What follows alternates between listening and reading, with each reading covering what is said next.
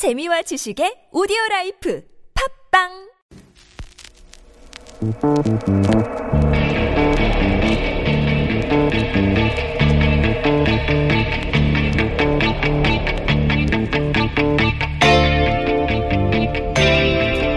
안녕하세요. 김호준입니다. 검찰은 미르재단, K스포츠재단 사건을 형사부에 배당했습니다. 롯데그룹 한 곳 수사에도 특수부를 대거 투입하는 검찰이 주요 재벌들이 총망라된 이 사건에 일반 형사 사건이 잔뜩 쌓여있을 형사부를 배정하는 건 수사 안 하겠다는 말과 같습니다.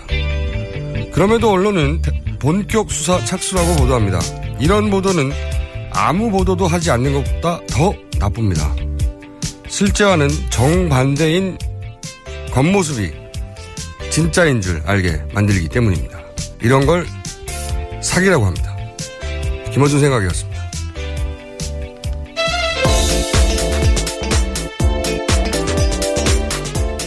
자, 송채경화 기자, 첫 수소입니다. 네, 안녕하세요. 네, 안녕하세요. 한겨레 21 송채경입니다. 오늘의 가장 중요한 축구 이벤트는 손흥민 선수가 국가대표로 어, 축구에 오늘 나간다는 소식인가요? 오늘 저녁에 경기가 있습니다. 네. 어떤 경기인지 직접 찾아보세요. 알겠습니다. 네. 자, 첫 번째 소식이 뭡니까? 예, 태풍 차바 소식인데요. 어제 태풍 차바가 제주와 남부지방을 강타해서 사망 4명, 실종 5명 등 9명의 인명피해를 냈는데요. 국민안전처가 집계한 피해 상황에 따르면 부산에서만 3명이 숨졌습니다. 뭐 공사장에 크레인이 넘어져서 숨졌고 주택 2층에서 바람에 떠밀려서 뭐 1층으로 떨어져서 숨졌고 방파제에서 추락해서 숨졌고요. 또 울산에서는 아파트 주차장에서 급류에 휩쓸려서 한 명이 또 숨졌는데요. 이곳 아파트 주민들은 대피하라는 안내 방송이 전혀 없었다. 대부분 일상적인 태풍으로만 알고 있다가 어이없이 피해를 당했다. 이렇게 얘기를 하고 있습니다. 어, 이번 태풍으로 사망과 실종자뿐만 아니라 이재민도 257명이 발생했는데요. 뭐 시설 피해도 있었고요. 뭐 주택 500여 채와 1000대의 차량이 침수됐다고 하고 또 KTX 시설이 붕괴돼서 기차 운행이 중단되기도 했습니다. 그렇군요. 이 21세기인데 자연재해에 대해서 이 정도밖에 대처가 안 되는지 네. 대한민국에서 예. 이런 뉴스를 접할 때마다 좀 안타까워요.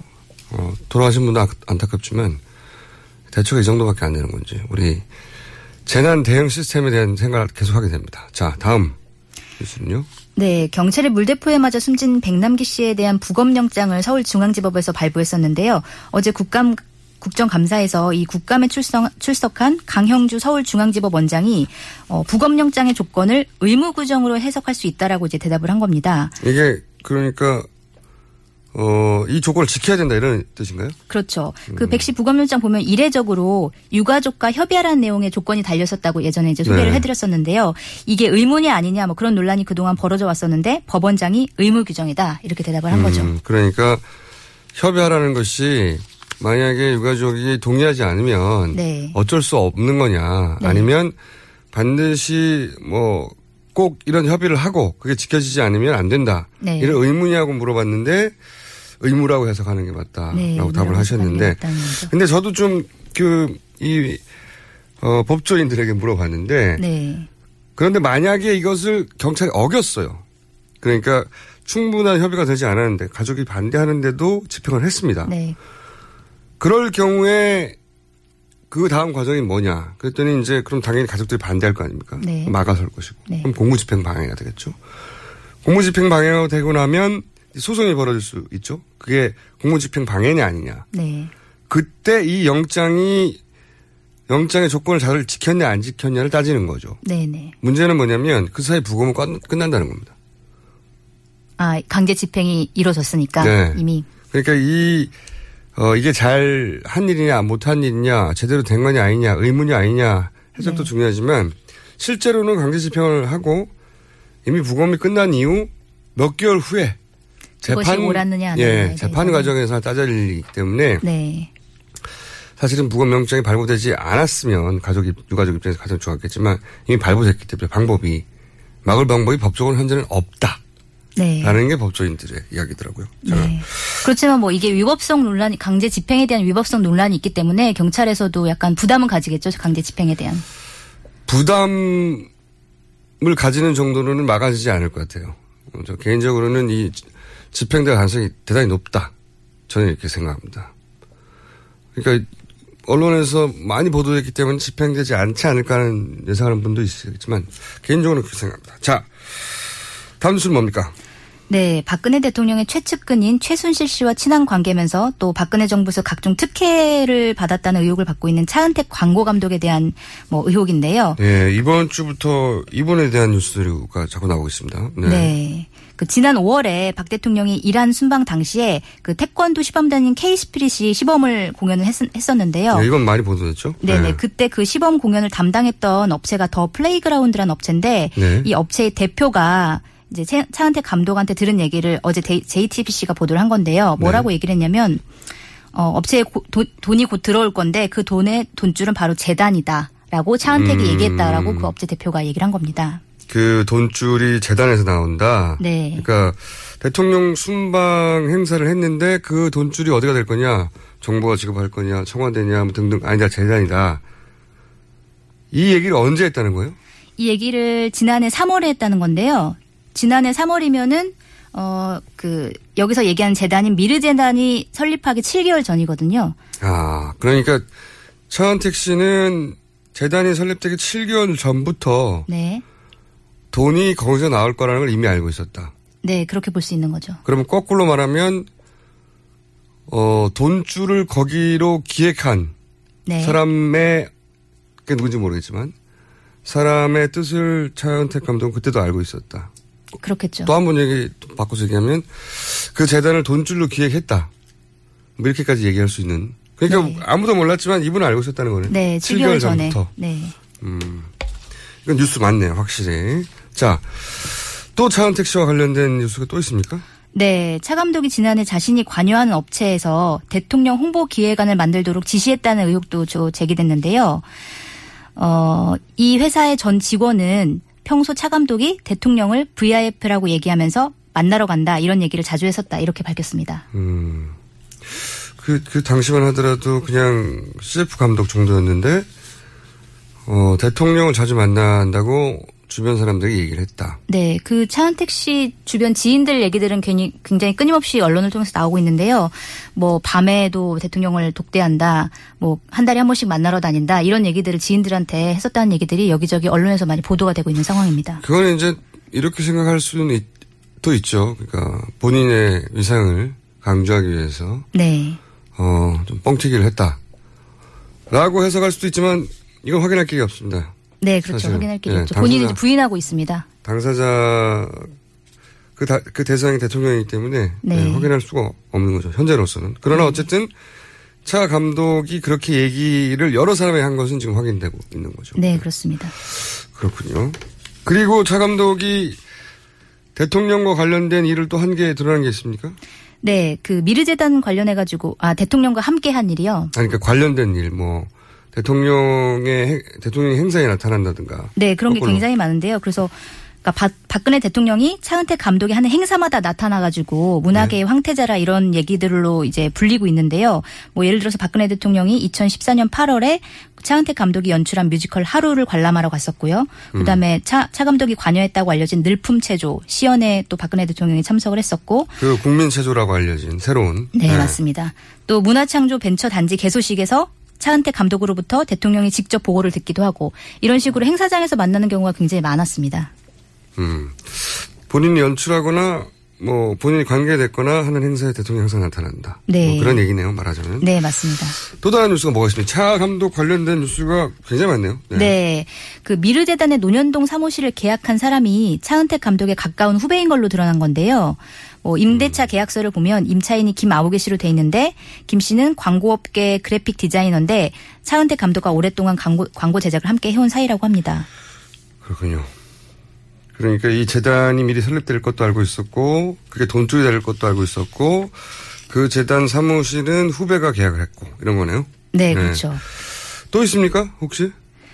뭐 차은택 감독이 누구냐 이런 얘기들이 굉장히 많이 나오고 있는데 아까도 말씀드렸다시피 뭐 박근혜 대통령이 행사에 참석했다는 것뿐만이 아니라 차은택 감독 같은 경우는 정부 인사에도 엄청난 영향을 발휘한다 이런 얘기들이 많이 들고 있는데요. 실제로 그런 뭐 드러나는 게 있어요? 네, 그 차 감독의 그 어떤 인맥을 보면은 차 감독이 이제 조 감독으로서 본격적인 경력을 시작한 영상 제작 업체 영상인이라는 게 있는데 이 업체의 대표였던 김독 김종덕 홍익대 교수가 2014년 8월에 문체부 장관이 됐습니다. 아, 그러니까 차 감독과 인연을 맺었던 사람이 네. 문체부 장관이 됐다. 네네. 또 그리고 또 어제도 잠깐 말씀드렸는데 뭐 같은 해 12월에 차은택 감독의 외삼촌인 김상률 숙명여대 교수가 청와대 교육문화수석이 됐었죠. 음, 네, 그리고 뭐 차 감독 본인도 2015년 8월부터 올해 3월까지 창조경제 추진 단장 및 문화창조융합본부 단장을 맡았습니다. 그렇군요. 주변인들은 정부 주요 요직에 갔고 네. 그리고 재단과 관련해서는 깊숙이 관여되어 있다고 볼 수 있는 여러 정황 증거가 나오고 있고 네, 맞습니다. 그리고 그 과정에서 여러 사람에게 본인이 밤에도 VIP 대통령을 독대하는 사이다 뭐 이런 자랑했다는 얘기도 있고 여러 가지 정황들은 나오긴 하는데 네. 본인은 다 부인하고 있는 거죠. 네, 어제 동아일보랑 인터뷰를 했는데 지금 차 씨는 그 차 감독은 웹드라마 제작하느라고 중국에 있다고 하는데요. 뭐 최순실 씨와의 관계에 대해서 묻는 질문에는 그분에 대해선 저는 드릴 말씀이 없다. 이렇게 얘기하고 또 한 번도 박근혜 대통령과 독대한 적이 없다. 이렇게 얘기를 했다고 합니다. 음, 부인 하겠죠, 당연히. 네. 자, 하나 정도만 더 할 수 있을 것 같은데요. 네. 네, 알겠습니다. 그 미르재단과 스포- K스포츠재단과 관련된 정경유착 의혹이 계속되고 있는 전경련을 해산해야 된다는 목소리가 계속 나오고 있는데요. 어제 국감에서 새누리당 유승민 의원이 전경련을 발전적으로 해체하는 게 맞다 이렇게 얘기를 했습니다. 이게 이제 보수 진영에서는 참 나오기 힘든 이야기인데 네. 정경련을 해체하는 게 맞다. 네네. 이 이야기는 시민단체나 진보 진영에서 오랫동안 주장되었던 건데 최근에 보면 말이죠. 진보 진영에서 주장했던 것을 보수 진영에서, 보수 진영에서 주장했던 것을 진보 진영에서. 그래서 대단히 이례적인 헷갈리는 상황이 네. 많이 벌어지고 있는데 어쨌든 정경련도 되겠다는 얘기가 나오고 있군요. 자, 어, 가습기 관련해서는 혹시 이야기 없습니까? 하도 오래돼가지고. 네, 가습기 살균제에 포함, 그러니까 가습기 살균제 원료 물질이 포함된 화장품이 여전히 시중에 판매되고 있다고 하는데요. 어제 국감에서 기동민 더불어민주당 의원이 발, 발표를 한 건데, 뭐 식품의약품 안전처로부터 받은 자료에 따르면 지난 6월 28일부터 시행된 위해 화장품 판매 차단 시스템을 통해 회수 명령 조치를 받은 화장품이 총 59개 품목인데, 어, 이것들이 여전히 판매 중인 것으로 확인됐다고 합니다. 알겠습니다. 어, 오늘 여기까지 하겠습니다. 예, 그리고 한 가지 더 소개를 해드리면 브리핑 시작할 때 그 태풍에 의한 사망이 4명, 실종이 5명이라고 했는데요. 현재 시각 기준으로 사망 5명, 실종 5명으로 확인됐다고 합니다. 추가 알겠습니다. 피해가 없길 바랍니다. 감사합니다. 지금까지 네. 송채경화 기자였습니다.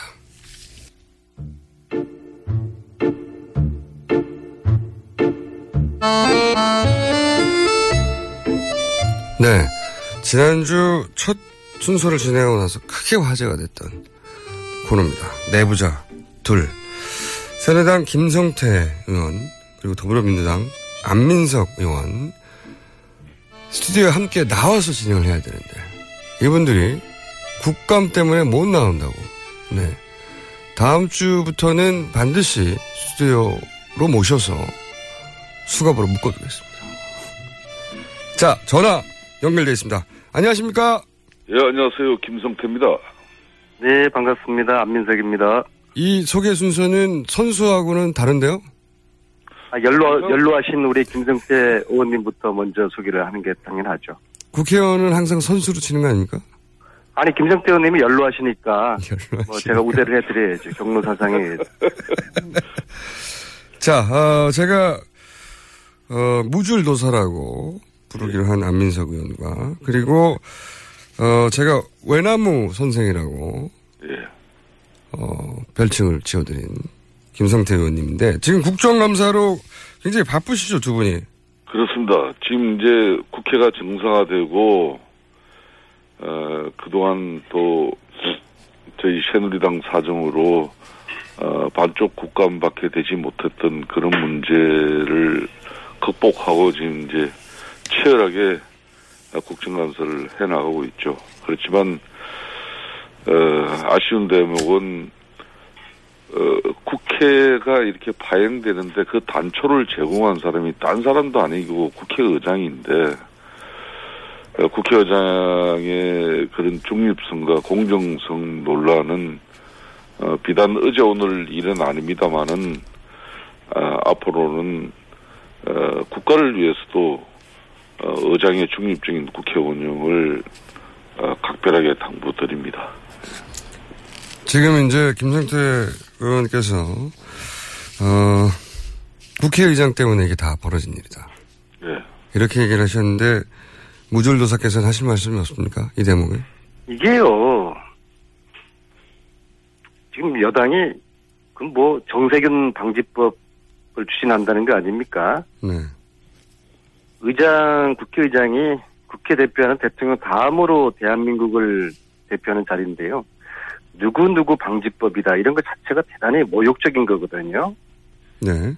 또 새누리당 주장이 타당하지도 않고 실현 불가능하지도 않아요.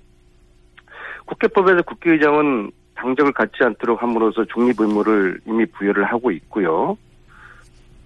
그리고 정세균 의장께서 국회 법과 관례를 위배했다는 어떤 근거도 없지 않습니까? 완전히 화풀이 정치고 억지 정치를 하고 있는 건데요. 오히려 새누리당이 왜 이렇게 억지 정치를 할까 그 배경을 주목을 해야 될 텐데요. 이번에 국회 해임 건의안을 대통령이 헌정사상 처음이죠. 거부했죠. 그리고 미르재단과 최순실 게이트 터져서 민심이 아주 흉흉하지 않습니까? 이런 국면 전환을 할 뭐를 찾아야 되는데 그래서 초유의 여당 대표가 단식까지 하면서 정세균 의장을 이짐해 일본 말로 이짐해 하고 있는 것이죠. 근데 국민들이 속지 않죠. 네. 자, 제가 두 분을 이렇게 멀리 전화로 연결해서 얘기를 하다 보니 지난주와는 완전히 다른 네. 뭐랄까요. 졸리기 시작할 정도의 이것을 계속 해야 하는가? 그래서 그, 저, 두 분이 이, 누- 제, 이, 여기 오셔야 됩니다. 그 공장장께서 특히 안민석 의원의 말씀을 제어하지 않으면은 청취자들이 좀 전에 그런 판단을 하시는 거예요. 어, 의원님 목소리도 못지않게 졸립니다. 아 그런데 두 사람은 또또 나랑 각별하지 않습니까? 내가 이 전화 옆에 없으니까 금방 이렇게 표가 나네요, 그냥. 자, 다음 주에는 두 분 다 나오시는 거죠? 음, 그렇게 하겠습니다. 네. 예. 두 분이 나오시지 않고서는 이 코너는 뭐랄까요. 하나만 하다. 일단 두 분이 나오셔서 현장 이 스튜디오 안에서 난장판을 벌여주셔야 되는데 자, 그 아쉬움을 아니 전하고 김정태 의원님 대면하면서 인터뷰 이저 진행하면은 그 큰 코로 벌렁벌렁 하시는 그게 저는 무서워서 무서워서 제가 김정태 의원님을 배려를 해야 되지 않을까 싶어서 웃음을 참을 수 하는 게 없어서 좀 나을 것 같은데 뭐 굳이 뭐 김충수가 나오라고 그러면은 네. 뭐 적극적으로 또 김정태 의원님하고 상의를 한번 해보겠습니다. 사실은 그 앞으로 나오기 힘들다 바빠서라고 전화를 저희 제작진에게 하셨다는 얘기를 듣고 어, 어림없다고 제가 생방송 중에 약속을 받아내겠다고 이제 약속을 받아낸 것으로 하고 자 제가 다른 얘기 전에 제가 이제 새누리당 의원님들 연결할 때마다 여쭤보는 겁니다. 예, 그 이재현 대표의 예, 영이 잘 안 썼어요 이번에 예. 그 이유가 뭔가 여쭤보면 여러 가지 해석들을 하는데 김성태 의원님은 왜 그렇게 영이 안 섰는지 어, 이유가 뭐라고 생각하십니까? 그 한마디로 단식 투쟁을 본인은 이렇게 극단적인 선택을 해놓고 네. 그 단식 투쟁을 이렇게 가일차게 시작한 지 3일 만에 네. 또 한편으로는 국회는 정상화해야 한다. 싸우는 것은 나 혼자 싸울 거니까 어, 당신들은 국정감사에 충실히 임해달라. 이게 이제 이정현 당대표의 정확한 메시지인데 네. 그 동료애로서 그냥 혼자 싸우게 내버려 둘 수 없었다는 게 에, 전체 새누리당 당시 의원들의 동료들의 그런 입장이었죠. 뭐 그게 맞다 틀리다 이걸 논하고 싶지는 않습니다만은 음, 좀 전에 안민석 의원께서도 지적을 했습니다만은 어 뭐 집권당은 숙명적인 한계가 있습니다.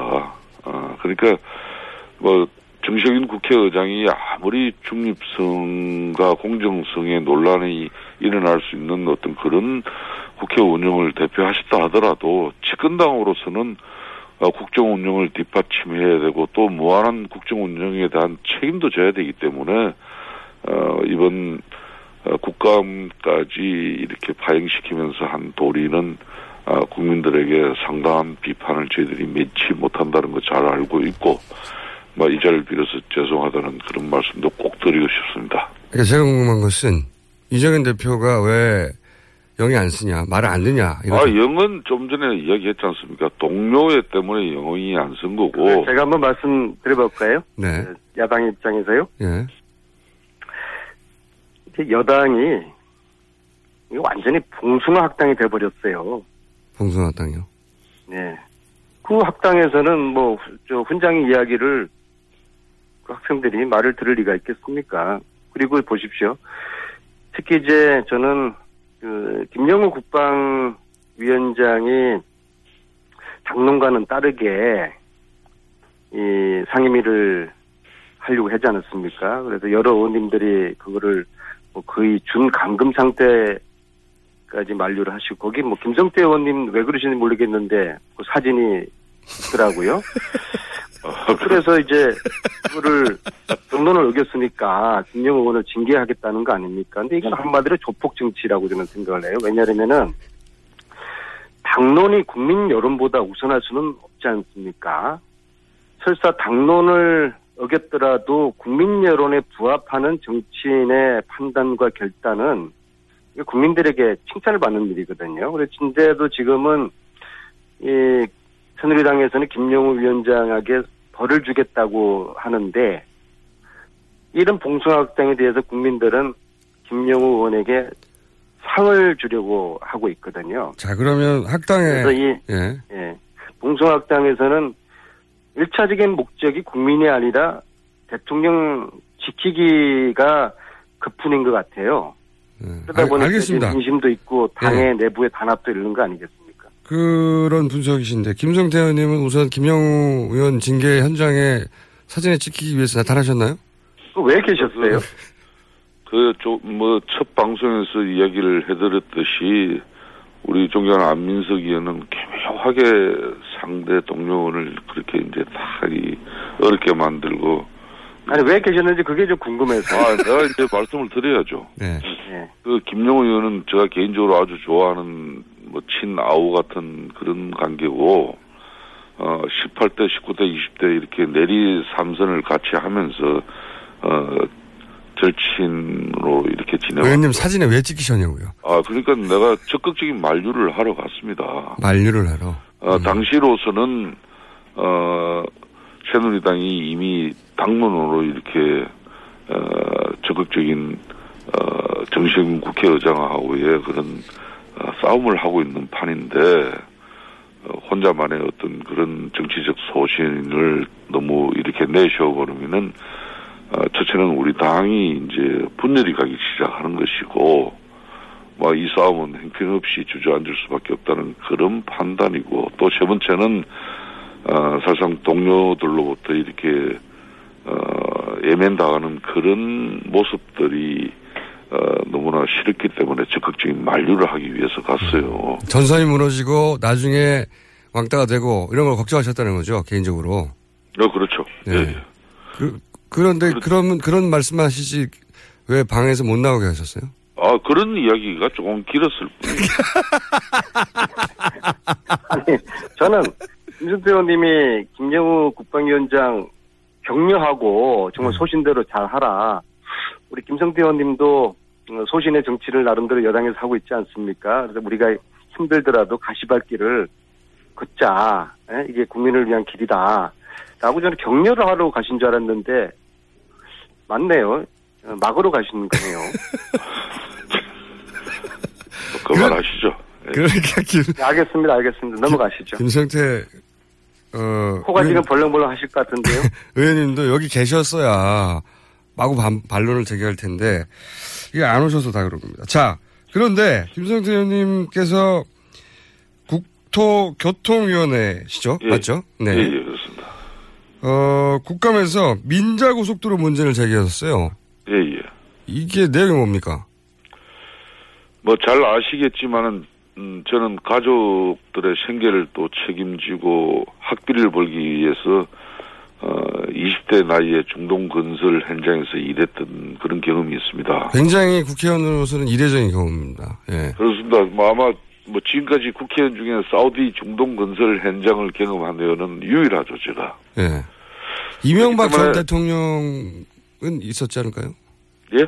이명박 전 대통령은 중동 현장에 어. 가 있었지 않을까요? 그런 경험이? 이명박 대통령은 상근이 아니었죠. 그건 아. 시찰이고 사장. 그렇죠. 사장단이었기 때문에. 예, 사장. 본인은 직접 거기 노동자로 현장에 저는 있었다. 뭐, 뭐 상당 기간 거기서 직접 일을 했죠. 몇 년이나 계셨습니까?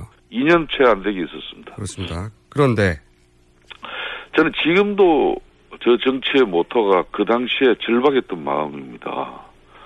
아, 그렇기 때문에 국정감사도 이건 민생감사다 생각하고 있고 그런 측면에서 이 민자고속도로도 어, 계속 지속적으로 문제를 제기하는 건데 최근 3년간의 민자고속도로 이렇게 적자 보전을 위해서 어, 국고가 무려 1조 원이 투입됐어요. 그러니까 국가 재정으로 어, 건설한 도로공사, 도로공사의 도로보다도 요금도 무려 1.8배나 비싼 민자 고속도로에 3년 동안 정부가 적자 보전을 위해서 1조를 투입했다는 것은 이거 국민들이 납득하지 못하는 거죠. 그렇죠. 요금은 요금대로 비싸게 주고 다른 민자 고속도로를 세금은 세금대로 쓰고요. 예. 세금은 세금대로 왜 주느냐 이런 이야기죠. 음. 그런 게 이제 어, 민자 고속도로를 신속하게 건설을 하고 뭐 또 민자 고속도로에 투자한 그런 어, 컨소시엄에 대한 뭐 이런 적당한 이윤을 보장해주는 과거의 제도 때문에 이런 건데 지금은 이제 이 MRG라는 제도가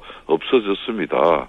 뭐 그렇지만은 과거에 잘못된 정부 정책 때문에 이런 서민 주머니를 털어서 민자도로 사업자들 배불리는 이런 어 형태의 과거의 민자고속도로 사업은 잘못됐기 때문에 지금이라도 어, 상식적이지 못한 민자고속도로는 협상을 정부가 다시 해서 음. 그 민자고속도로를 도로공사 그러니까 재정고속도로로 편입을 시켜서라도 좀 고쳐달라는 게제 입장이죠. 알겠습니다. 이, 그, 국감에서 박수 받을 만한 문제 제기를 하신 건데. 그죠? 예, 무술, 무술 도사님, 맞, 그걸, 의원님, 김 의원님, 제가 칭찬을 하려고 박수 받을 만한 일이라고 하면 본인이 맞습니다 하시면 안 되죠. 아 감사합니다. 근데.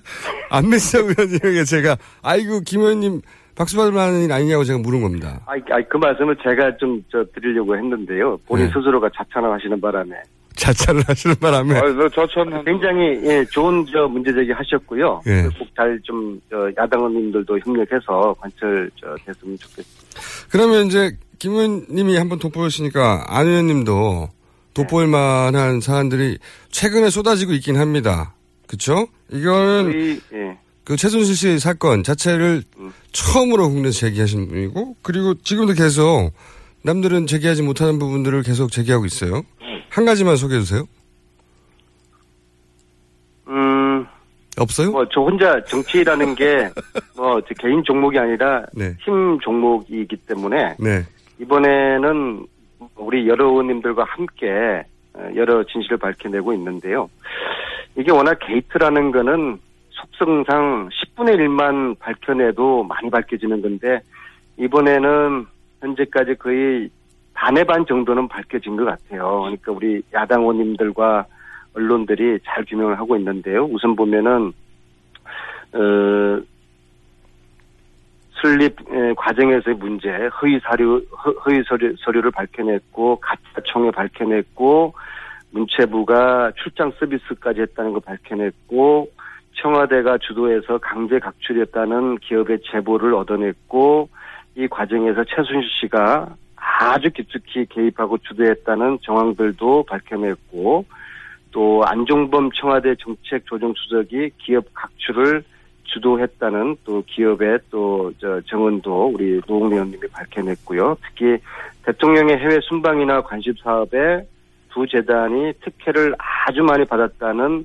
의혹도 확인을 했고요. 자, 그래서 이제는 이 문제는 이제 청와대가 수사 지시를 해야 될 차례인데 그 딱 찰나에 이런 의혹이 진실로 확인되어 가는 찰나에 정경련이 갑자기 재단 해산을 결정을 합니다. 근데 이 재단 결정 해산은 재단 해산 결정을 정경련이 독자적으로 했다고 보는 국민들은 아무도 없을 것입니다. 증거 인멸, 인멸을 시도한 것이고 분명히 청와대와 교감이 있었을 거라고 저와 국민들은 보고 있습니다. 자, 의원님. 그러면은 이, 예, 이 부분은 저희도 저희 방송에서도 여러 차례 보도를 했는데 저희가 이제 제대로 아직 실어보지 못한 것은 여당이 국감에 등장하지 않았기 때문에 그동안 여당인 이 사안에서 어떻게 말하는지를 전달할 기회가 없었어요.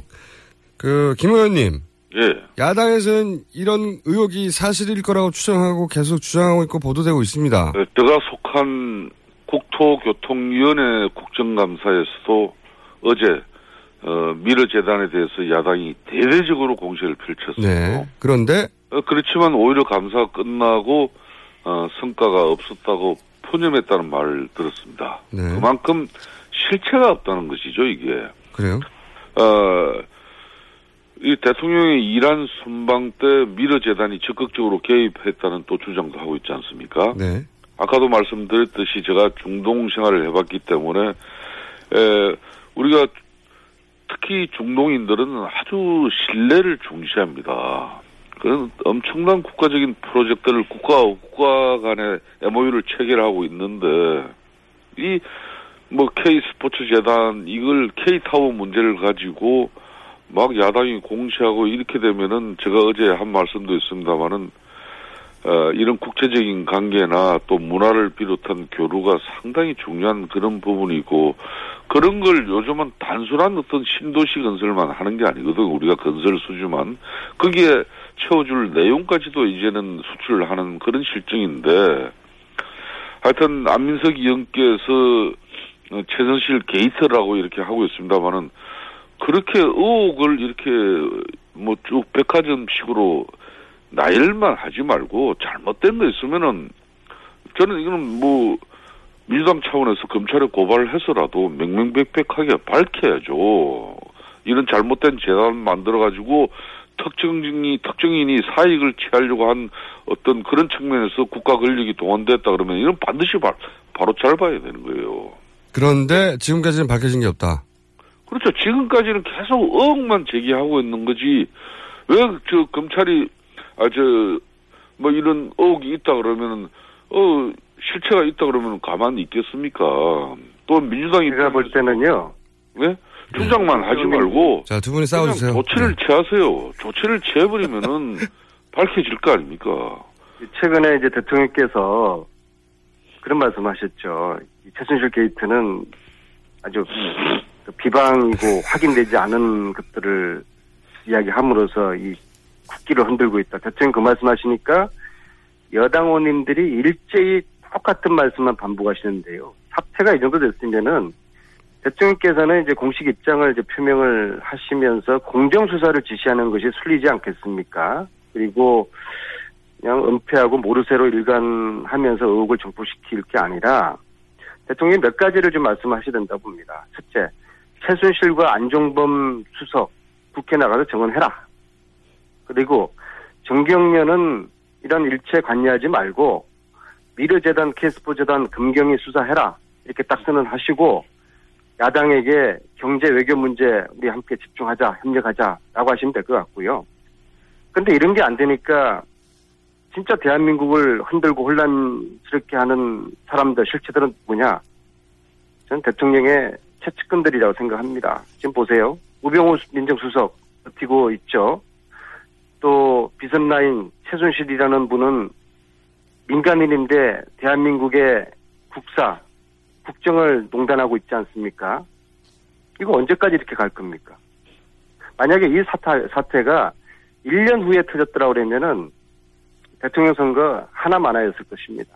그래도 다행으로 아시고 예방 주사 맞았다고 생각하시고 대통령과 여당에서는 이 문제에 대한 그 규명, 규명에 정말 좀 진정어린 자세로 그러니까 접근을 의원님 네. 이 최순실이가 국정을 농단하고 있고 이라서 안 된다는데 그러면 구체적인 팩트를 제시하고 검찰이 아무리 제시해도 해도 어, 검찰이 외면하고 은폐해 버리니까 이게 뭐 수사도 대화가 안 되는 됐는데 거죠. 무슨 수사의 공정성을 이야기하고 이런 주장을 하는 것은 적절치 못해요. 이제 더불어민주당은 정말 지난 4.13 총선이 국민들이 거의 어, 새누리당하고 견줄 정도의 그런 어석을 줬지 않습니까? 그럼 책임 있는 정당으로서 문제 제기가 이루어지고 거기에 따른 어떤 어 평가도 국민들로부터 이들을 제대로 받는 그런 야당의 모습이어야지 계속 의혹 제기하고 그럴 거 없어요. 잘못된 사람이 있으면 지금 대한민국이 어느 시대를 살아가고 있습니까? 그런 특정인이 어, 특혜를 가지고 어떤 정말 국정을 농단하는 그런 대한민국이라면은 이건 여당 국회의원이라고 봐줄 이유가 없는 거죠. 그러니까 의혹 제기하지 말고 그동안 쭉 나름대로 이렇게 어, 국감을 준비하고 지난 2년 전부터 이 문제를 갖다가 바로 한민석 의원이 제기한 사람 아닙니까? 그렇다면은 이번에 이제 국감에서 또 동료 의원들도 엄청나게 지금 하력을 집중하고 있는 이 마당이면은 실체를 가지고 검찰이 수사를 나설 수 있게끔 이렇게 주장을 하시란 말이에요. 누가 논리적으로? 모순이 있는 게요. 지금 김성태 의원님 이 말씀이 또 대통령이나 여당의 그 이야기가 국정감사 하기 전에 똑같았어요. 의혹을 제기하지 마라. 의혹만 가지고 이야기하지 마라. 근거를 대라.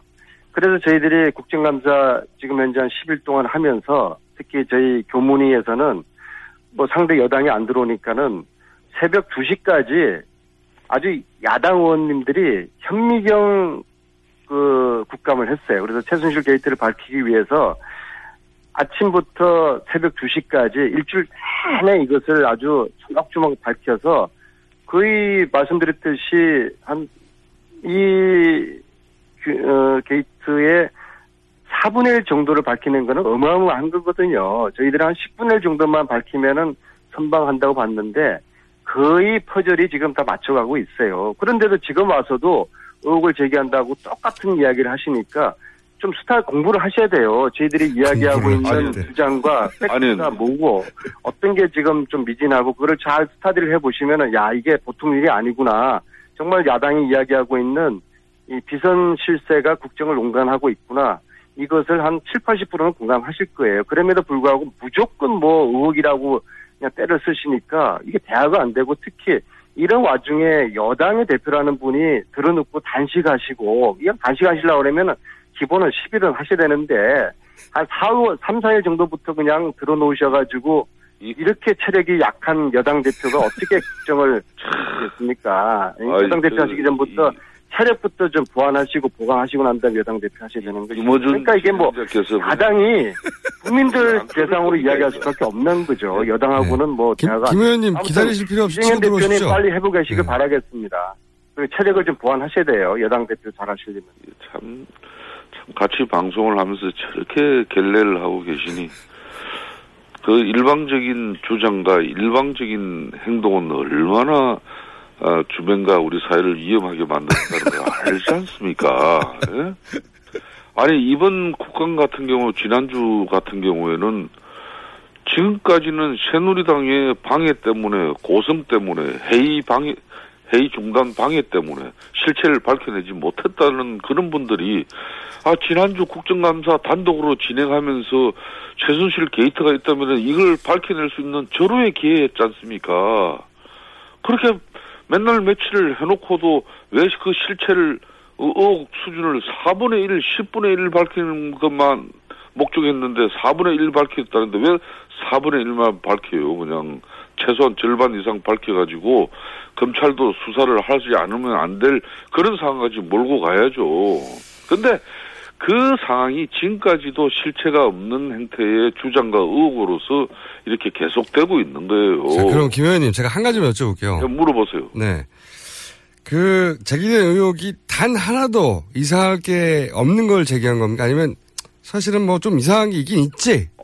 이렇게 생각하십니까? 아, 저는 개인적으로 반드시 이상한 게 있죠. 어? 떻게 그 재단 설립이 아니, 아니, 뭐가 이상한 게 있죠? 한 저기 말씀 저 한번. 들어봐요. 재단 설립이 그렇게 짧은 시간에 그렇게 신속하게 이루어져서 네. 그 많은 재단의 어, 그런 기금이 모금될 수 있도록 네. 어? 이 재단이 정말 이거는 어, 힘을 가졌구나 그런 생각을 저도 할 수가 있죠. 네, 이상한 게 있긴 있지만 문제는 그렇게 해서 만들어진 재단이 어떤 특정인이 어 그런 사익을 취한다든지 우리 사회를 또 어 정의롭지 못하고 공정하지 못하게 이 재단이 역할을 한다든지 이런 구체적인 걸 가지고 이제 검찰이 수사를 나서서 이 재단이 왜 만들어졌는지 맹맹백백하게 수사를 해달라.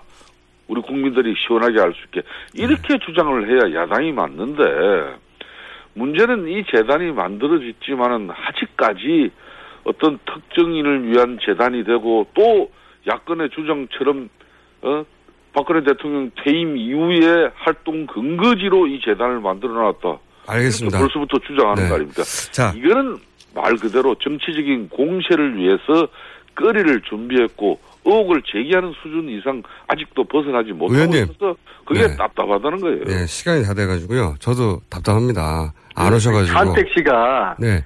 자신이 이사장 추천했고 아니, 안 이사 의원님. 추천했다는 것까지 말씀하셨는데 그게 왜 의혹입니까? 방송에는 다른 코너도 있거든요. 오늘도 국감 계속되니까 예. 실체를 가지고 이제 제대로 한번 지금 또뭘 차은택 씨가 밝혀내 보세요. 차은택 씨가 추천하지 않는 이사를 자기가 추천했다고 저, 언론에다가 그, 이야기를 두 합니다. 분은 전화 끊고 계속 싸우시는 걸로 하고요. 예. 네, 오늘은 여기까지 하겠습니다. 다음 주에 꼭 나오세요. 예, 감사합니다. 네. 수고하셨습니다. 지금까지 새누리당 김성태 의원, 더불어민주당 안민석 의원이었습니다.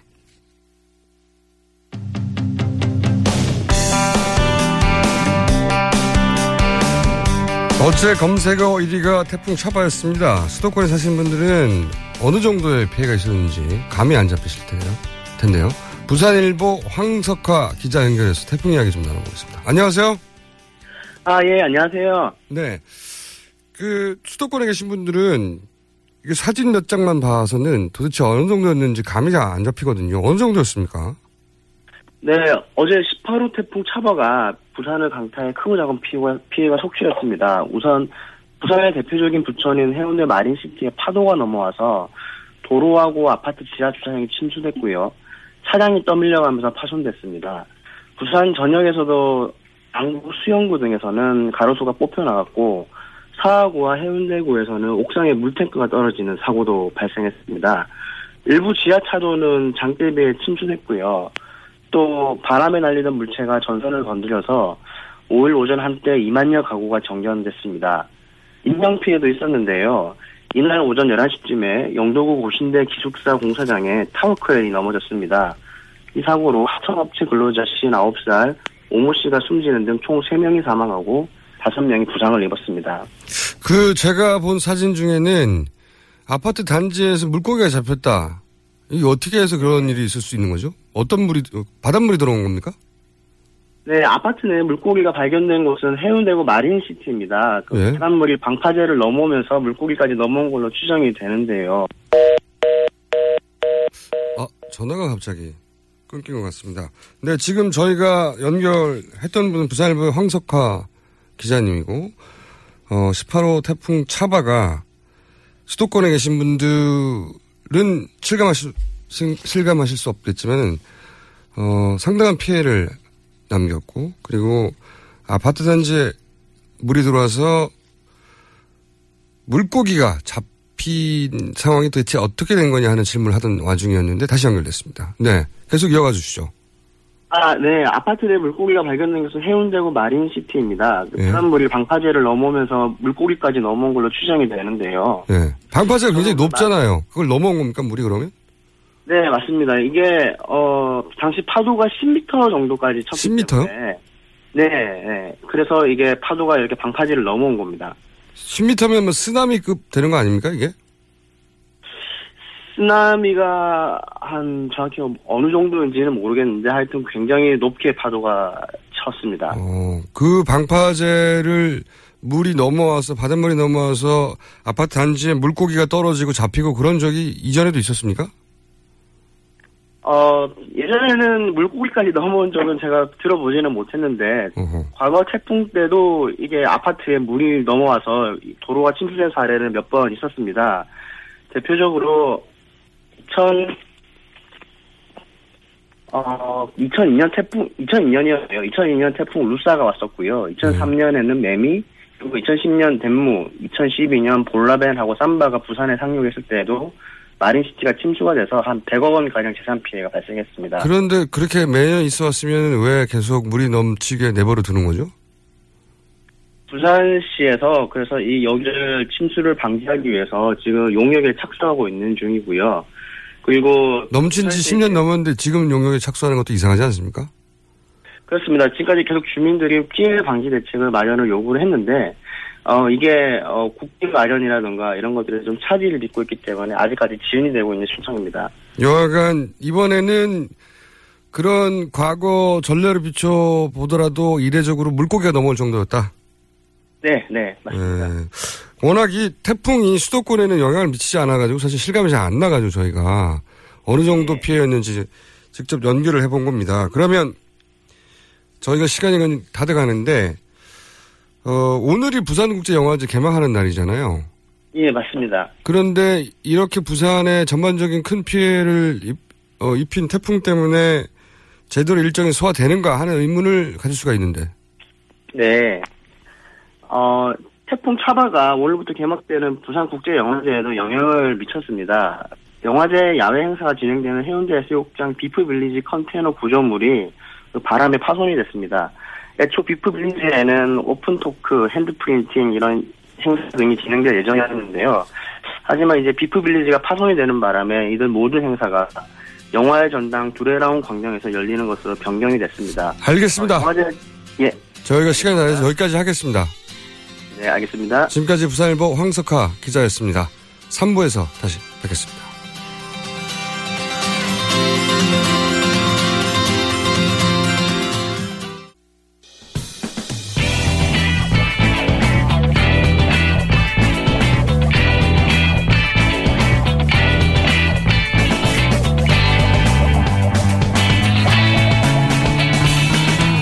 김어준의 뉴스 공장.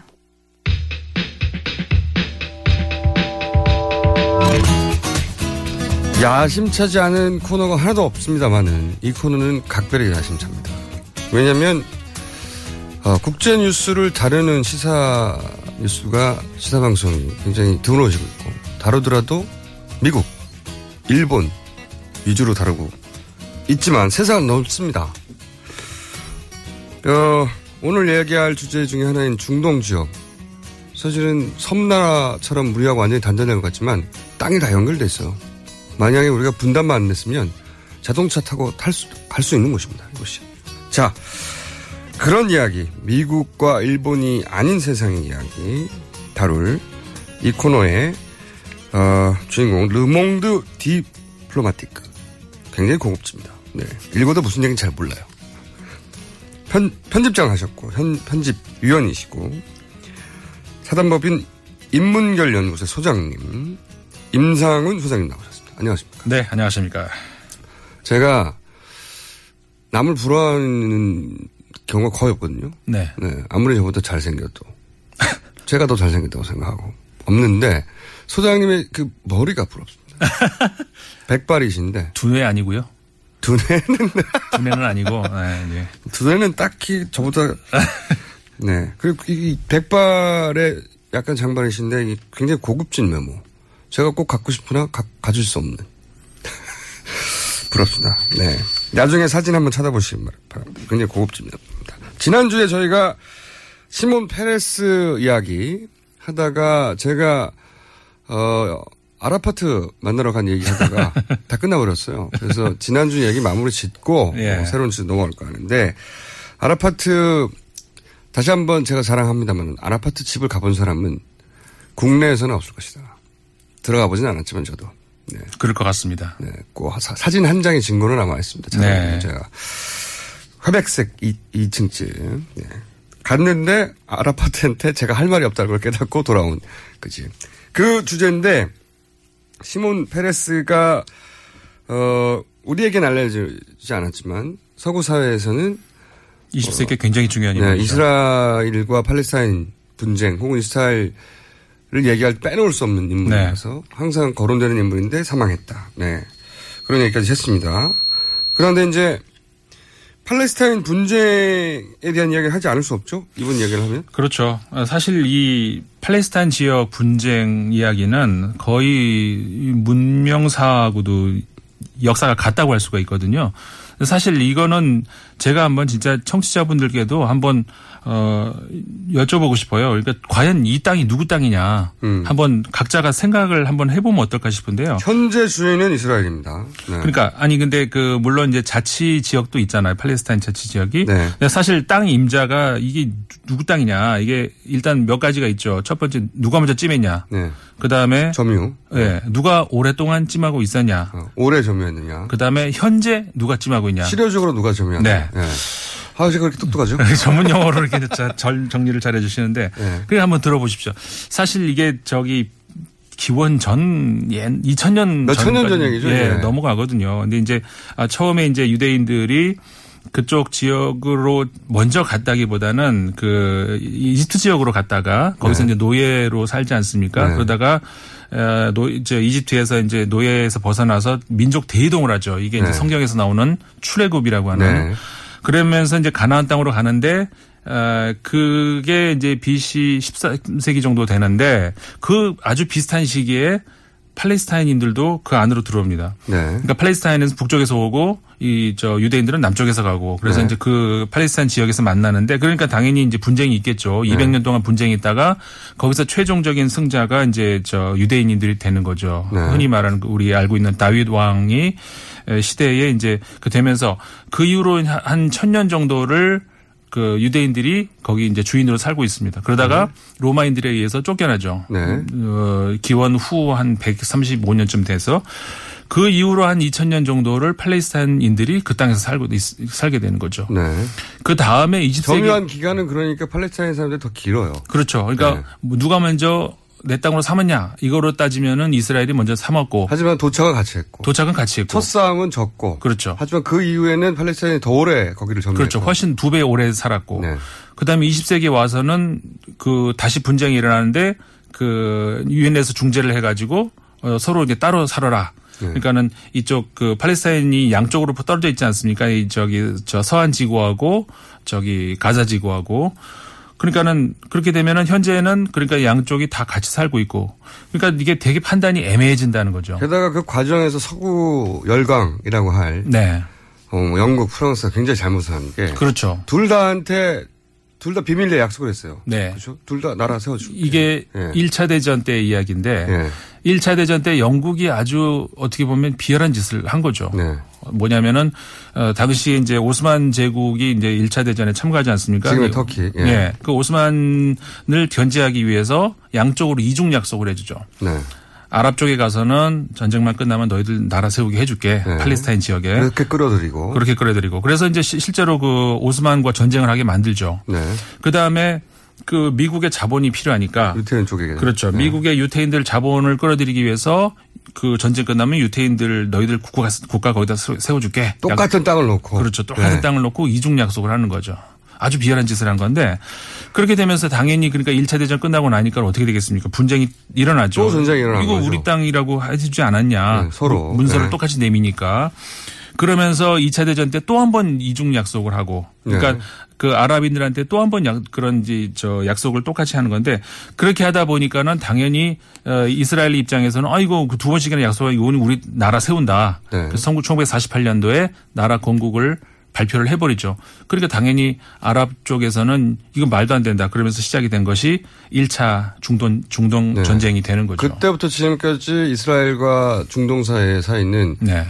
어, 좋아지지 못했던 것이고. 그렇죠. 계속 싸우고 있고 화약고가 그렇죠. 된 것이고. 그렇죠. 그 와중에 이제 가장 어, 약한 민족이었던 팔레스타인은 계속 난민 상태를 그렇죠. 유지하다가 그 지난 시간에 제가 집 앞에 갔다고 한. 그 아라파트와 이 지금 거론되는 페레스와 라빈 총리가 만나가지고 이제 이제 아 끝나나 보다 싶었어요. 그렇죠. 예. 그때가 이제 아 93년이었었죠. 어 이제 소- 우리가 소위 말하는 그 오슬로 협정이라고 하는 야 그게 나오면서부터 우리가 이제 상징적인 사진 있잖아요. 그 네. 백악관 잔디밭에서 앞에서 클린턴이 양 뒤에 서고 그 양쪽 총리 어, 이삭 라빈 총리하고 아라파트가 어, 약수를 하는 그 장면. 네. 야 이건 정말 20세기의 정말 상징적인 어, 사진이 시간이다. 이제 몇 천 년의 분쟁이 끝난다, 끝났다. 이제. 몇천 예. 년의 분쟁이 드- 드디어 끝난다라고 했는데 참 이 행복의 정점에 섰을 때 우리가 이- 이거는 결국 불행의 시작점이 될 수도 있다.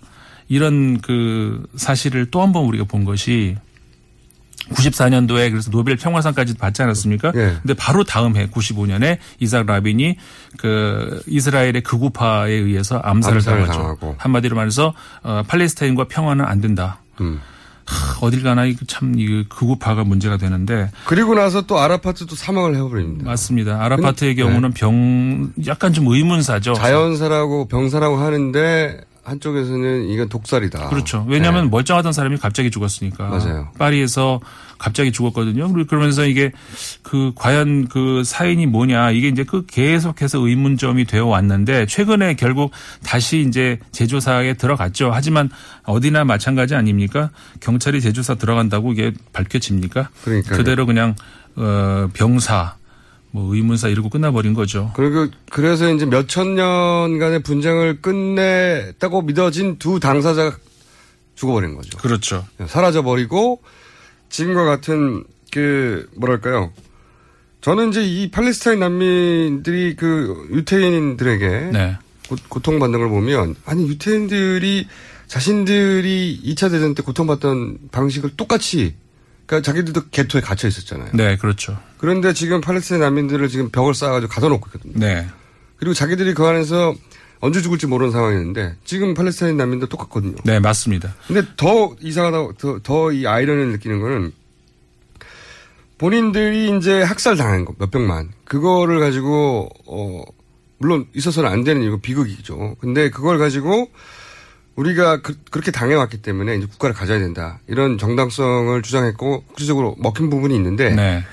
그런데 그런 학살을 한 사람들은 유태인들을 유럽인들이에요.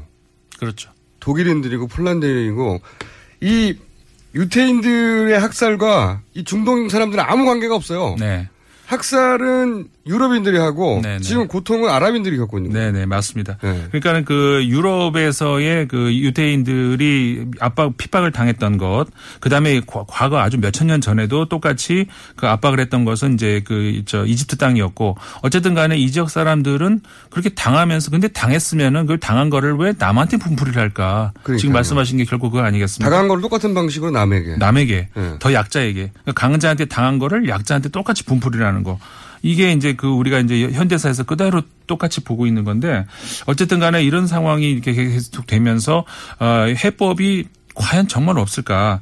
사실 유엔에서도 이제 노력을 안 한 건 아니거든요. 네. 둘이 따로 살아라, 분리해라, 아니면은 둘이 같이 가- 합쳐 가지고 어떤 연방제 같은 걸 해봐라 여러 가지 제안을 해봤는데 결국 이제 택한 것이 어, 분리해서 저 영토를 따로따로 그러니까 팔레스타인도 언젠가는 국가를 얻게 땅을 네. 하나 가지고 근데 이 이스라엘 입장에서는 그 팔레스타인의 자치성이 점점 강해지는 거에서 굉장히 반발하는 거죠. 음. 사실 지금 계속해서 벽을 쌓고 압박을 하고 그러는 것도 전 세계에서 팔레스타인이 국가로 가야 되는 거 아니냐 네. 이런 어떤 그 운동에 대한 반발에 의해서 그런 거죠. 미국에서도 마- 아까 말씀하셨습니다마는 유태인들 힘이 유- 미국에서는 강하잖아요. 그러니까 네. 미국에서도 지난번 2011년도에 유네스코에서 팔레스타인을 정식으로 어, 인정을 가입 정식 회원 국 저 국가는 아니지만 회원으로 이렇게 가- 이제 인정을 한 거에 대해서 반발을 하고 나 그럼 유네스코에 돈 안 준다 이렇게 이제 저 저 압박을 한다든가 그러니까 그 이후로도 어, 엔, 원래는 그러니까 이 entity라고 영어로 해가지고 이제 하나의 그 어떤 뭐라고 할까요? 다, 자치기구 단체에서 state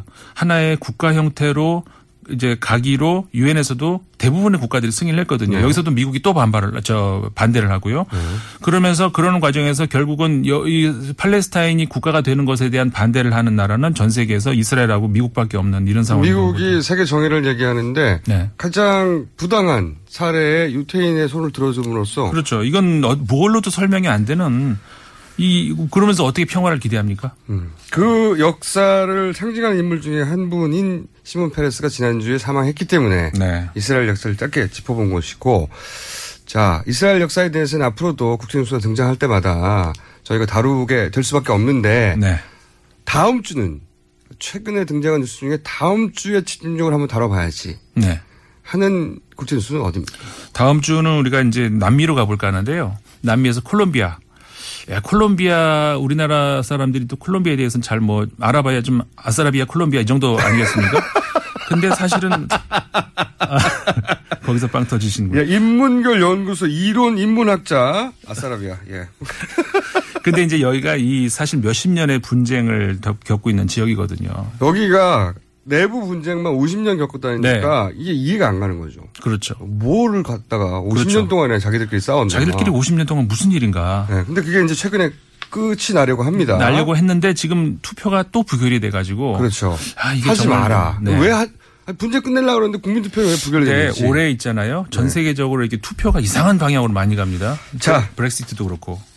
그 지금까지 얘기를 다음 주에 네, 시간이 다 됐기 때문에 다음 주 예고편이었고 지금까지 아싸라비아 임상훈 소장님이었습니다.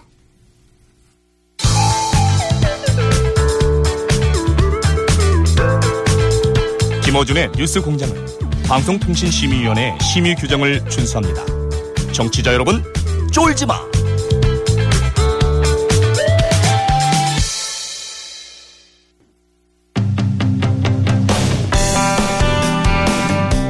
네, 인터뷰 두 번째 공장입니다. 더불어민주당 등 야 3당이 어제 백남기 씨 사망 사건 진상 규명을 위한 특검 요구안을 국회에 제출했습니다. 이전까지의 특검과 다른 상설 특검 아닌데요. 이 사안 관련해서 국민의당 김관영 원내 수석 부대표 연결해서 이야기 나눠보겠습니다. 안녕하세요. 네, 안녕하세요. 김관영입니다. 네. 일단 이 상설 특검과 그동안의 특검의 차이가 뭔지 잠깐 설명해 주십시오. 네, 이제 상설 특검이라고 하면 그동안은 특검을 하려면 별도의 특별, 특별법을 제정을 해서 네. 에, 그 특별법이 국회를 통과해서 매번마다 그때그때마다 하나의 특검을 할 때마다 법을 하나씩 만들어 왔었는데 네. 2014년에 특검을 앞으로 할 때는 이 법의 근거에서 절차의 근거에서 합시다. 이렇게 음. 여야가 합의를 해서 2014년 6월에 상설 특검법이 시행이 됐습니다. 그러니까 기본적인 어. 사안은 다 이미 이제 법으로 정해둔 거거든요. 네, 그렇습니다. 일단 시간을 절약할 수 있고 또 다른 점이 뭡니까? 예. 그리고 이제 어떻든지 절차가 굉장히 많이 단축이 돼서 네. 별도의 법을 만드는 절차가 필요하지 않고 네. 이미 법에 규정된 절차에 따라서 본회의에서 의결만 하면 네. 신속하게. 바로 검사 특별검사 추천위원회를 구성해서 대통령에게 후보자를 두 명을 추천하면 대통령이 그 중에서 한 명을 정하도록 되어 있습니다. 근데 이제 과거에는 특검을 한다 만다 그, 그때부터 이제 여야 공방이 시작됐지 않습니까? 예, 예. 네. 어느 한쪽이 반대하면 하기 쉽지 않았는데 만약에 이제 이 특검 상설 특검법 하- 하에서 이런 요구안을 네. 제출했을 경우 예. 어 지금 현재 여당이 반대를 한다. 예. 그럼에도 불구하고 이게 통과될 수 있는 겁니까? 어, 뭐 만만치 않죠. 지금 일단은 지금 이, 이 상설 특검을 하려면 본회의의 의결을 거쳐야 되는데요. 예. 본회의의 의결이 이 상설 특검을 요구하는 요구안을 이제 제출을 하게 되면 네. 이 요구안을 법사위를 거쳐서 본회의까지 가는 건지 네. 아니면 본회의에 직행하는 건지에 관한 지금 한 번도 선례가 없기 때문에 아, 그렇군요. 서로 지금 의견이 다릅니다. 그러니까 그 국회의장이 이 사안을 예. 바로 상정할 수 있느냐 예, 예. 아니면 법사위를 거쳐야 하느냐가 지금 현재 상설 특검법 안에는 정해져 있지 않고 전례도 없기 때문에 거기서 일단 예, 막혔다. 예, 그렇습니다. 그래서 음. 지금 이제 그런 논란에 좀 여지가 있기는 한데요. 어쨌든지 뭐 저희가 야당 입장에서는 이게 상설특검법의 전체 조문을 쫙 읽어보면 어 일반 의안이기 때문에 법사위 거쳐야 된다 이런 얘기가 나오지 않고 본회의의 의결을 거치면 이렇게 할 수 있다 이렇게 되어 있기 때문에 네. 본회의에서 직접 처리하는 것이 맞지 않는가 이렇게 생각을 합니다마는 이제 국회에 의사국이라고 있습니다. 의안과 예, 거기에서 유권 해석을 해서 이 이것이 법사위를 통과해야 되는 건지 아닌지 아마 판단할 것으로 생각합니다. 그러면 어 예상되기로는 만약에 이것을 바로 상정할 수 있다고 유권에서 그래서 상정하더라도 또 새누리당에서 이건 직권 상정이다. 예. 직권 상정이 가진 이제 의미가 우리나라에서는 부정적으로 쓰이니까 예, 직권 상정이다 하고 논란이 크게 될 수도 있겠군요. 아마 그렇게 정치 공세를 할 가능성이 있죠. 그리고 뭐 또 정, 정치, 이 정석인 의장님께서 뭐 최근에 여러 사태로 네. 어, 조금 아마 굉장히 정치적 중립성에 대한 시비를 어, 하였지 않습니까? 새누리당이. 네네. 네, 그렇기 때문에 정 의장님이 이렇게 직권 상정하는 것에 대해서 계속 압박을 하게 되면 상당한 좀 부담감을 또 갖지 않을까라는 저희들 생각이 있습니다. 그래서 어쨌든지 네. 이, 이 부분을 뭐 저희가 야당이 여당이 계속 반대를 하는데 이거를 계속 일방적으로 밀어붙여 가지고 표결을 해 가지고 뭐 법사위를 통과한다든가 본회의를 통과한다든가 이런 방식을 택하기보다는 여당을 충분히 설득하고 어 노력을 해서 같이 합의를 해서 여당도 아, 아, 이 백남기 농민 의 사망 사건에 대해서는 특검을 할 필요가 있겠다라고 인식을 하고 그 부분을 받아들일 수 있도록 저희가 더 설득의 노력을 해야 될 것이라고 생각합니다. 그렇지만 합의가 되기는 어렵다고는 전망이 되죠. 자. 정치라는 것이 네. 쉬운 건 하나도 없습니다. 그러나 자. 또 새누리당도 어, 꼭 어, 하기를 원하는 것들이 있기 때문에 서로 정치에 서로 협상하고 타협하고 하면서 각자가 조금씩 양보하면서 타협점을 찾아가는 것이 정치라고 생각하기 때문에요. 알겠습니다. 거기까지 잃지 않고 네, 오늘 진행되면서 다시 한번 저희가 연결하도록 하고요. 예, 예. 일이 벌어지면 어 근데 이제 이 특검 대상이 그럼 뭐냐에서 예, 예. 의외의 대목이 이 사망 진단서가 병사냐 외인사를 놓고 이제 논란이 크게 됐는데 이 부분은 다루지 않는다고 했는데 이 부분이 예, 예. 빠진 이유는 뭡니까? 이게 저희가 이 요구안을 만들 당시에 이것이 그렇게 아주 어, 크게 논란이 안 되고 사실은 어제 그저께부터 사망진단서 작성 문제가 더 크게 많이 이 번졌거든요. 아하. 그리고 이 사망진단서 작성 문제는 에, 사망에 이르게 된 진상규명과는 조금 동떨어진 겁니다. 사실은. 음. 예, 왜냐하면 특검이라고 하는 것은 어, 이분이 어떠한 공권력에 의한 어, 피해를 당하고 사망에 이르게 된 직접적인 경위, 당시에 그 살수차가 어, 운용 지침을 위반했는지 안 했는지, 또 당시 시위 진압한 당사자들이 그 지침을 제대로 준수했는지, 또 지시자들은 어떤 행동을 했고 시위 대응에 관한 규정 등을 제대로 준수했는지 등등의 내용 네. 그 사고가 일어났던 당시에 진상 규명이 주로 초점이 있기 때문에 음. 이미 돌아가신 다음에 사망 진단서가 잘 됐느냐 못 됐느냐 하고 하는 것은 일단 특검의 직접적인 대상하고 조금 떨어져 있기는 한데요. 네. 아마 이거는 이제 특검을 하게 되면 이 부분도 저는 포함이 또 돼야 된다고 아, 생각합니다. 나중에 지금 추가할 수도. 있습니까? 예, 그렇습니다. 아, 그렇군요. 충분히 뭐 여야 합의해서 이 통과될 즈음에는 할 수가 있는 것이고요. 특검 얘기가 나왔을 때는 이게 이제 그렇게까지 큰 문제가 아니었고 그런 이유로 이제 빠졌는데 나중에 추가할 수 있다. 예, 사망진단서에 지금 뭐 외압 논란까지 있지 않습니까? 네. 그렇기 때문에 이 부분도 어, 특검을 하게 되면 어, 밝혀야 될 대상이라고 생각합니다. 또 한 가지 궁금한 것은 의원님이 이제 법전 출신이시니까 어 예. 요게 궁금합니다.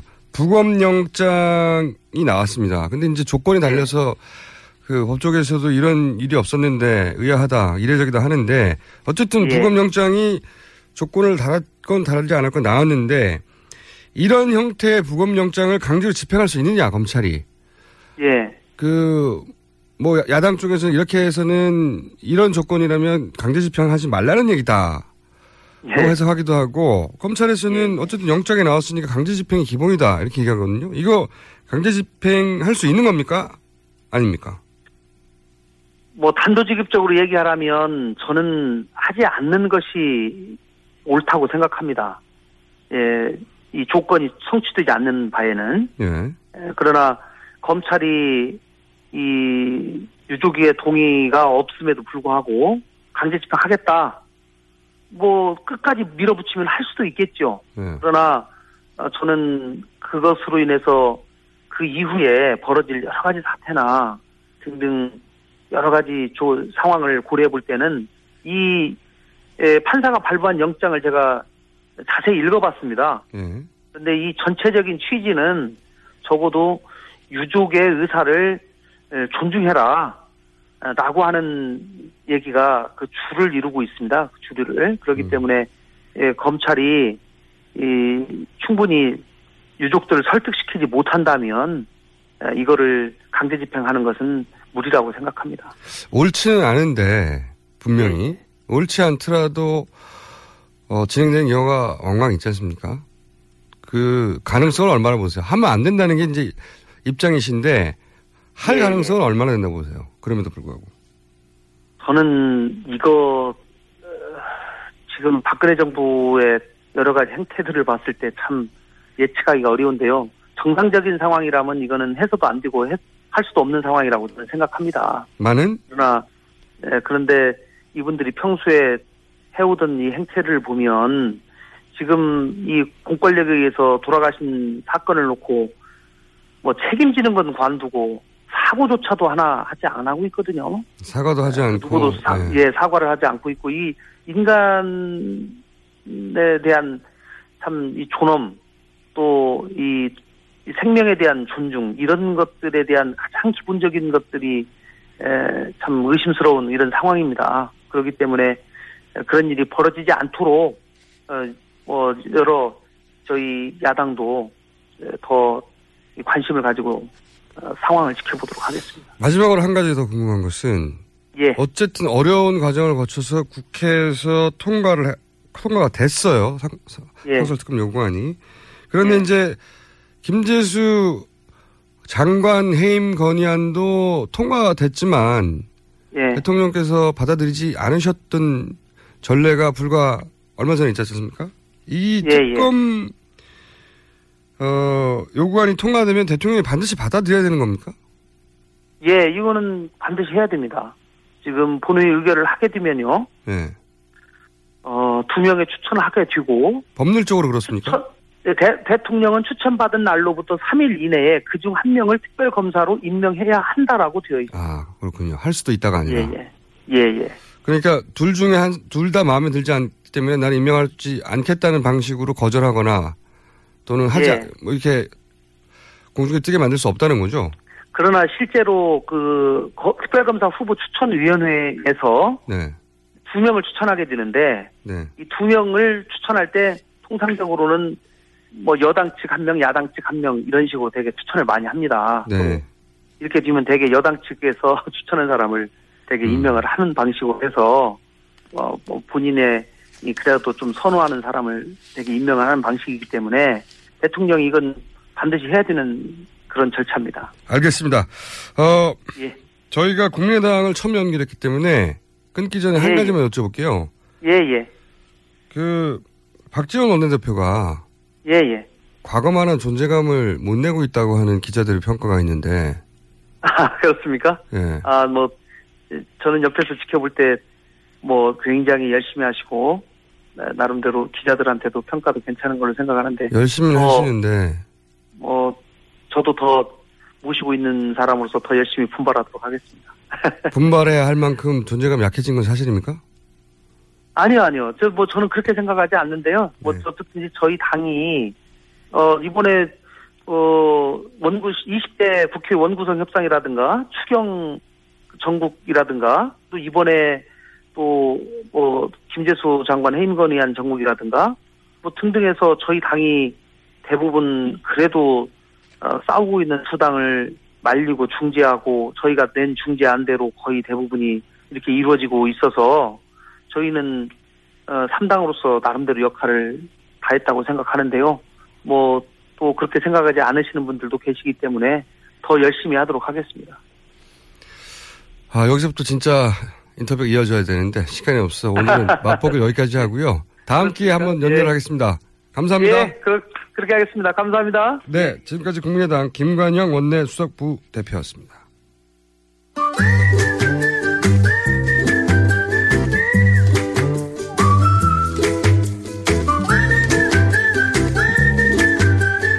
자,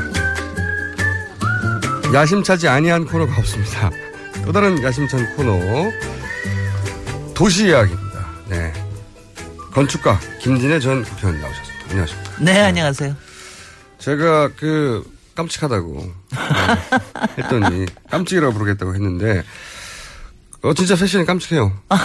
아니 제가 명랑소녀라는 별명을 가져본 적은 있어요. 근데 네. 깜찍하다는 얘기는 제 인생 처음으로 들어봤고 일단 제 친구들이 엄청나게 즐거워합니다. 그 나이에 이르러서 드디어 깜찍이라고 불리는구나. 아, 우리도 우리도 그렇게 될 수 있습니다. 여러분 희망을 가지십시오. 아니 패션이 굉장히 20대 초반이 소화할 정도의 패션을 세련되게 소화하죠. 그거를 그거를 그 나이에 잘못하면 이게 주책되는 거거든요. 우리 보이는 라디오로 갑시다. 자, 어, 이게 굉장히 특이한 주제입니다. 도시 건축가로서 도시 이야기를 하다가 도시와 관련된 역사 얘기도 하다가 정치 얘기도 하다가 사방팔방 왔다 갔다 하는. 네. 예. 그런데 오늘은 주제를 이런 걸 들고 오셨어요. 도시가 망한다. 도시도 망할 수 있다. 네. 이게 무슨 얘기입니까, 이게?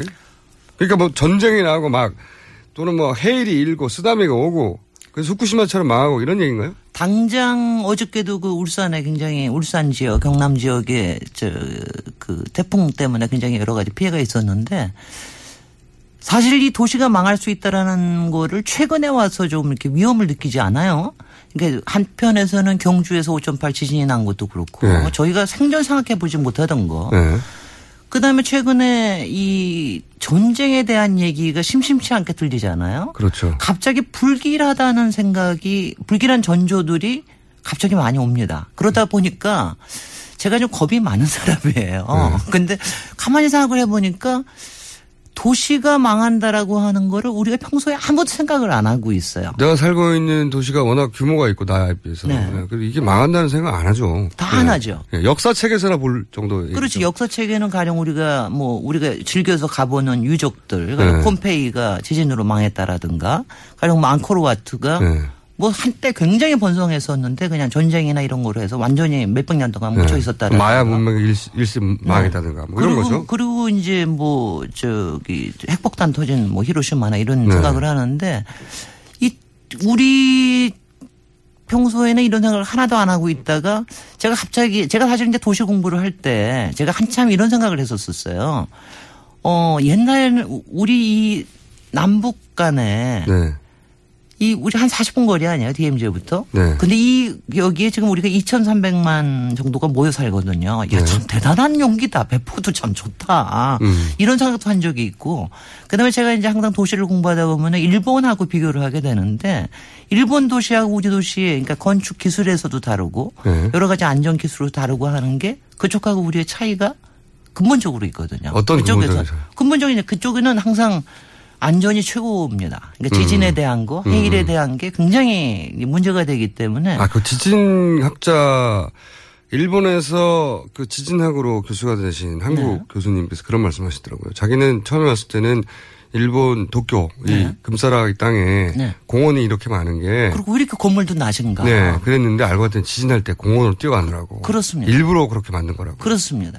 그리고 가령 일본 같은 경우에는 그 목조 주택이 많잖아요. 예. 뭐 기껏해 2, 3층짜리. 목조 주택이 이제 흔들려도 같이 흔들려 주니까 훨씬 더 안전한 거거든요. 목조 주택 오히려. 네. 아. 근데 우리는 이제 벽돌 같은 걸 많이 쓰는 쓰고 많이 그랬던 게 네. 지진 같은 거 걱정 하나도 안 했으니까. 음. 그리고 솔직히 지진에 대한 걱정이 있었으면 제가 이제 솔직히 지금 너무 불길하게 얘기하고 싶지는 않은데 네. 최근에 솔직히 뭐 수도권 밑에도 활성 단층이 있다 이런 얘기들이 있잖아요. 아, 그리고 그- 아. 그러니까 활성 단층에 대한 얘기를 우리가 한 번도 본격적으로 해본 적이 없는 거예요. 건축을 하시다 보니까 네. 지진 얘기가 나오니까 바로 아, 저 건물이 견딜까. 아, 이거 검, 그- 그러니까 이것저것 걱정이 되는 겁니다. 음. 그래서 제가 이제 가령 우리가 지진에 대한 위험이 있었으면 가령 일본처럼 고층 건물 이렇게 많이 짓도 않았을 겁니다. 네. 그래도 더군다나 뭉탱이로 짓는 건 안 했을 그 거예요. 지어도 단층을 확- 확인하고 짓는다든가 그리고 반드시. 아, 그럼요. 네. 반드시 확인하고 그다음에 지진 보강 설계 훨씬 하고 음. 그다음에 뭐 이렇게 단지식으로 짓지도 않았을 거예요. 근데 이제 이걸 보면 우리가 지금 굉장히 취약한 기반에 살고 있다라는 걸 우리가 좀 인식을 해야 된다. 만약에 그다음에. 수도권에서 정말 지진이 일어나면 우리나라 내진 설계가 기준이 마련된 것도 최근이고 네. 제가 이제 들은 이야기 중에 가장 와닿은 이야기는 보통 재난이 벌어지면 학교로 뛰어가는 경우가 많은데 네네. 뭐 수해가 나도 그렇고 네. 항상 우리가 봐온 장면은 학교로 가신 분들 학교 체육관 근데 그 지진학자의 이야기는 우리나라에서 학교를 가면 안 된다 지진 날 때는 그럼요. 거기는 층이 낮으면 내진 설계가 기준이 마련되는 게 늦기 때문에 네. 학교 건물은 내진 설계가 안 돼 있다 낮은 학교 건물들은 아, 제가 얘기하다 보니까 자꾸 불길하게 얘기해서 죄송한데요. 저는 요새 왜 초등학교에 지하에 왜 주- 지하 주차장 놓고 그렇잖아요. 요새 네. 많이 짓고. 그것도 막 걱정이 되는 거예요. 옛날에는 땅이라도 좀 있었는데 흔들리지 않을 땅이라도 있었는데 요새는 지하 주차장을 한 4층 짓고 거기다 체육시설 놓고 그러니까 정말 학교로 또 뛰어가지 못하겠다. 뭐 음. 이런 걱정이 막 듭니다.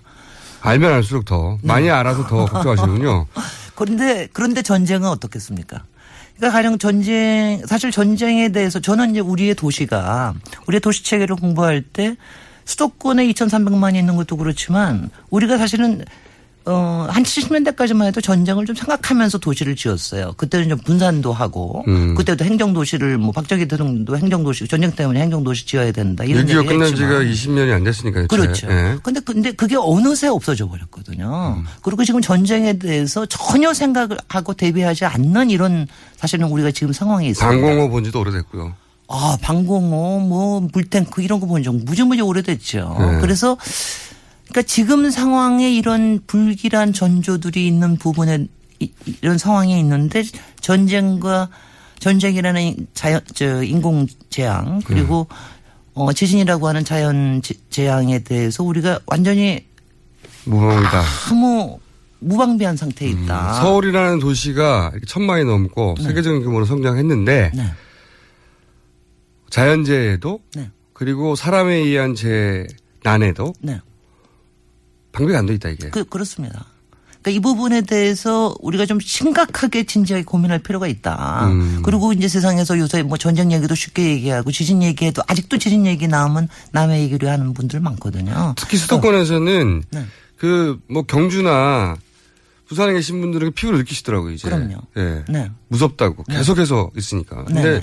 수도권은 아직 그게 피부에 와닿지 않거든요. 그렇죠. 그러니까는 이제 그런 수도권에서는 사실은 저기 지진보다도 전쟁 걱정을 더 해야 되는 거 아닌지 하는 더 가까운데. 생각도 더, 더 가- 더 가깝고 만약 뭔가 아무리 국지전이 일어난다 하더라도 엄청나게 그 기억나세요? 그 예전에 수도권에서 일산에 네. 전쟁을 방비를 해가지고 어, 아파트를 일렬로 지었다. 뭐 이런 얘기 있었을 때 그때 굉장히 많이 저 시민들이 화를 내고 막 그랬었습니다. 음. 근데 저는 그때 전문가로서 말은 못했지만 사실은 그거는 당연하게 우리가 도시를 만들면서 생각을 해야 되는 거다. 뭐 이런 생각을 했었거든요. 음. 근데 사실은 우리가 이게 뭐 도시가 영원한 여하튼- 게 아니다. 아, 여하튼 간에 지금 전쟁 얘기가 계속 나오고 있으면은 우리가 지금 평소에 우리가 무슨 방비를 대고 있나 이거를 물어야죠. 지도자한테도 음. 물어야 되고 우리 시민들이 걱정을 해야 됩니다. 그리고도 쉽게 쉽게 전쟁에 무슨 모니터에서 나오는 게임식으로 생각하면 큰일 난다는 얘기죠. 음. 네. 전쟁 얘기 이렇게 나오는데 그러면 본인들이 살고 있는 도시는 그럼 전쟁 준비가 됐나? 네. 그 생각을 한 번도 안 하고 있다는 거죠. 그렇죠. 지금 이제 기껏해야 시장님이나 도지사님 요새 많이 하는 게 뭐 싱크홀 정도, 그다음에 네. 화재, 그다음에 태풍하고 이제 홍수 우리가 평소 평소 많이 느끼는 재앙들 네. 뭐 이런 것들인데 조금 더 심각한 부분. 근데 이제 제가 얘기하는 거는요. 그런 거를 방비를 한다라고 하는 게 꼭 재앙에 방비하는 것뿐만이 아니라 그게 평소에 도시의 삶의 질도 굉장히 높일 수가 있습니다. 아까 얘기하신 대로 학교에 공원들 많고 이런 거 얼마나 좋습니까? 도시에 공원 많고. 너무 높은 거 많이 안 짓는 거 사람들 밀집하지 않고 굉장히 좋을 수 있죠. 음. 네. 그러니까 우리가 너무 어 그야말로 방만하게 생각을 했던 거 이게 이게 우리를 안전하지 못하게 만들고 음. 꼭 우리를 피폐하게 만든다. 당연히 괜찮겠지. 응. 그렇, 그렇습니다. 그리고 도시는 이제 네. 영원하고 땅은 안 꺼져. 네. 이런 거죠. 그리고 이런 부분에 있어서 사실은 저한테 질문을 많이 하면은 이거 시장이나 도지사가 무슨 할 수 있는 게 있습니까 하고 이제 질문들을 많이 해요. 네. 사실은 이거는 대통령의 일입니다. 아 그래요? 이거는 국정지도 왜냐하면 우리가 그렇게 큰 땅이 아니라는 것도 있지만 시장이나 도지사 같은 경우에는 대비나 사후를 할 수는 있어요. 네. 그런데 미리 예방을 하는 차원에서 할 수 있는 거는 사실 많은 부분이 국정의 지도자가 해야 될 일입니다. 워낙 대규모 자원도 들어가는 일이고. 그렇습니다. 그리고 음. 이제 근데 우리의 지도자는 너무 겁이 없어요. 뭐, 그래요? 겁이 없어요. 전쟁 얘기도 막 하고 피난 얘기도 막 하고 돌아, 오라는 얘기도 막 하고 그 다음에 뭐 나도 별로 겁이 없으신 것 같아요. 그러니까 겁이 없는 지도자는 이 국민의 안전에 절대로 문제가 됩니다. 그리고 이제 국정의 지도자가 사실은 겁이 좀 있어야 사실은 거기에서 국민들을 위한 겁이거든요. 그렇기 때문에 그러니까 어, 비겁해지라는 게 아니라 비겁해지라는 게 아니라 국민들을 위해서 나한테는 나는 안전할지 모르지만 국민들은 굉장히 문제가 생길 수 있다. 음. 거기에서 겁을 먹고 거기서 우리 다 같이 이런 투자를 합시다. 음. 우리 이- 이런 큰 일을 바꿔 나갑시다. 이렇게 이렇게 돈을 쓰겠습니다. 우리 이거를 한 뭐 당장 저 올해만 하는 게 아니라 몇십 년 걸쳐서 우리 활성단층도 조사하고 합시다. 음. 이런 거를 결단할 수 있는 사람이 필요한 거죠. 지금 사실은 말씀대로라면 대통령이 가장 먼저 했어야 되는 것 중에 하나가 수도권 네. 혹은 전국의 네. 활성단층 지도를 30년이 걸릴지 모르겠지만 우리가 어떻게 하겠습니다. 지금 자원을 투입해서 네. 정권이 바뀌든 이어지든 상관없이 반드시 만들어내겠습니다. 그리고 공공시설에 대해서 우리가 모든 걸 다 안전하게 할 수는 없지만 네. 공공시설에 대해서는 이렇게 이렇게 안전을 확보하도록 하겠습니다. 이런 얘기를 해주셔야 우리가 좀 안심할 수 있는. 자녀들이 다니는 학교는 네. 이런 이런 식으로 보강해서 지진에도 문제가 없도록 만들겠습니다. 네. 이런 얘기를 해주, 해주기를 기대하시는 거죠. 아 기대합니다. 네. 근데 겁이 없으세요? 그리고 뭐안 해주시면은 본인은 직접 댓글에 도전하실 겁니다. 그거 뭐 하여튼 차기 대통령은 하여튼 겁 많은 대통령, 국민을 음. 위한 겁을 마- 많이 하는 대통령, 그러면서 용기를 낼 수 있는 이런 대통령이 나왔으면 좋겠다는 생각을 합니다. 그렇게 준비 안 하다가 망한 도시들이 생각이 막 나신 거죠. 아, 지금 뭐 생각 막 나죠. 음. 그리, 그러고 이렇게, 이렇게 생각해야 돼. 그렇게 많이 준비를 해도 막상 재앙이 터지면 무슨 일이 생길지가 모르는 게 이게, 이게 재앙이에요. 그리고 인간은 엄청나게 겸손해져야 되거든요. 음. 근데 이렇게 이런 겸손함이 필요합니다. 지진 대국 일본도 후쿠시마는 대비할 수 없었다. 아, 그럼요. 네. 알겠습니다. 아, 오늘은 여기까지 해야 될 것 같습니다. 아, 김진애 도시이야기 도시건축가 김진애 전 국회의원과 나눴습니다. 감사합니다. 고맙습니다. 저는 내일 다시 돌아오겠습니다. 감사합니다. 안녕.